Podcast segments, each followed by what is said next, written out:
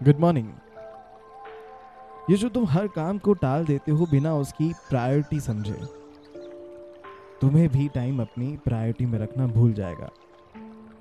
बाद में भी तुम्हें उसी काम को करना है। तो जो ज़बरदस्ती और जल्दबाजी में काम करने वाले हो, क्यों ना उसे आराम और सुकून के साथ किया जाए। जहाँ हर कोई प्रोकेस्टिनेशन से पीड़ित है, वहाँ तुम प्रो अवेयर प्रो एक्टिव होने का काम कर सकते हो। आफ्टर ऑल कभी ना कभी तो उठना ही है। वो कहते हैं ना if you do not want to wake up which means there is no end of the night सवेरा तो फिर भी होगा हालात तो फिर भी बदलेंगे।